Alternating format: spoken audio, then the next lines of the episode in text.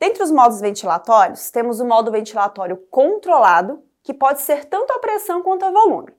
Neste modo, a ventilação é totalmente programada pelo profissional de saúde.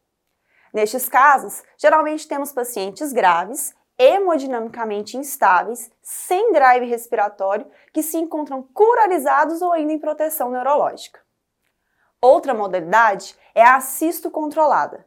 Nesta, o paciente passa a ter certa autonomia na ventilação e pode provocar o disparo da máquina, dando início ao ciclo respiratório. Nestes casos, temos pacientes menos sedados, com drive respiratório e mais estáveis hemodinamicamente. Por fim, temos a modalidade espontânea, também denominada de PSV ou ventilação por pressão de suporte. Neste modo, o paciente trabalha sem programação de frequência respiratória, ou seja, ele tem autonomia dentro do ciclo, apenas com uma espécie de suporte do ventilador previamente ajustadas pelo profissional. Esse modo é bastante utilizado como teste de respiração espontânea, para garantir uma estubação mais segura ao paciente e como forma de treino e avaliação da musculatura respiratória. Cada modalidade ventilatória possui parâmetros ventilatórios específicos, Dentre estes parâmetros, o profissional de saúde pode vir a programar pressão expiratória, que é a pressão programada para insuflar os pulmões, frequência respiratória, que geralmente é baseada na idade, sendo fisiologicamente na fase adulta entre 12 e 20 incursões por minuto, a PEP, pressão positiva ao final da expiração, que auxilia na manutenção da pressão interna no pulmão, evitando o colabamento do órgão, e essa variável é forte aliada na reversão de atelectasias. O volume corrente, que é baseado no peso do paciente, e trabalha-se com a ventilação protetiva, sendo de 4 a 8 ml por quilo. A sensibilidade, a sensibilidade ela se caracteriza como um ajuste que pode vir a facilitar ou dificultar a participação do paciente no ciclo ventilatório.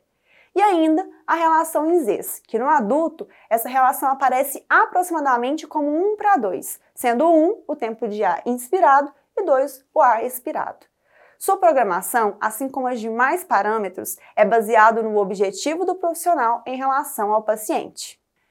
Já a ventilação mecânica não invasiva aparece como o melhor recurso ventilatório em situações como quadros de atelectasias, estubação difícil e é o último recurso antes da intubação.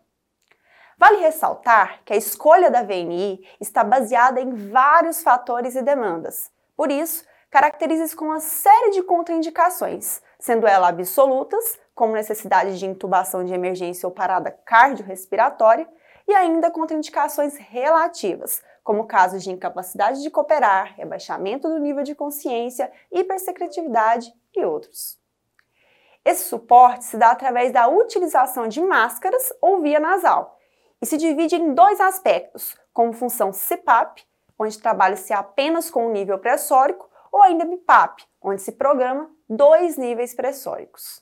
O objetivo principal da equipe multiprofissional de saúde é retirar o paciente o mais rápido possível da ventilação mecânica, pois seu uso a longo período gera lesões e até complicações à saúde do paciente, que vão desde barotraumas por pressões elevadas, como pneumonias associadas à exposição prolongada à ventilação mecânica e até acarretamento de disfunções orgânicas.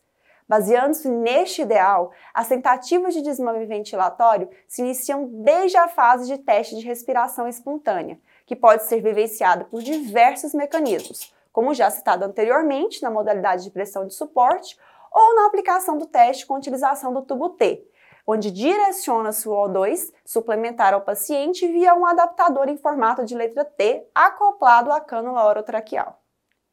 Estes testes, além de trabalhar a musculatura respiratória, indicam maior sucesso de estubação. Estes têm duração aproximada entre 40 minutos e 2 horas. Após a estubação, muitos pacientes necessitam de oxigenação suplementar superior a 21%, que é encontrada no ar atmosférico. Esse fato se dá devido ao período de exposição à ventilação mecânica, fraqueza muscular respiratória e demais fatores. A administração de oxigênio garante maior conforto ao paciente e também maior segurança à equipe de saúde. A suplementação ela pode acontecer por meio de vários dispositivos, tais como catéter nasal de O2, tubo T, tenda de O2, máscara facial. Estes são caracterizados como dispositivos de baixo fluxo, pois atendem com valores reduzidos de oxigenação ofertada. Temos também a máscara de Venturi. Esta se apresenta por ser um dispositivo de alto fluxo, onde consegue atender pacientes com maior demanda de O2 suplementar. Cabe ao profissional de saúde avaliar, direcionar e conduzir o melhor atendimento ao paciente. Um olhar técnico e humanizado garante excelência na condução do tratamento e, consequentemente, o um menor tempo de internação. A equipe de enfermagem é fundamental nesse processo de internação e acolhimento do paciente, que sai do ambiente familiar e se insere no ambiente hospitalar. Assim, a monitorização, a avaliação diária, o conforto e a adequação dos suportes ventilatórios se fazem fundamental. Agradeço pela atenção e, mediante qualquer dúvida, estarei à disposição na plataforma digital.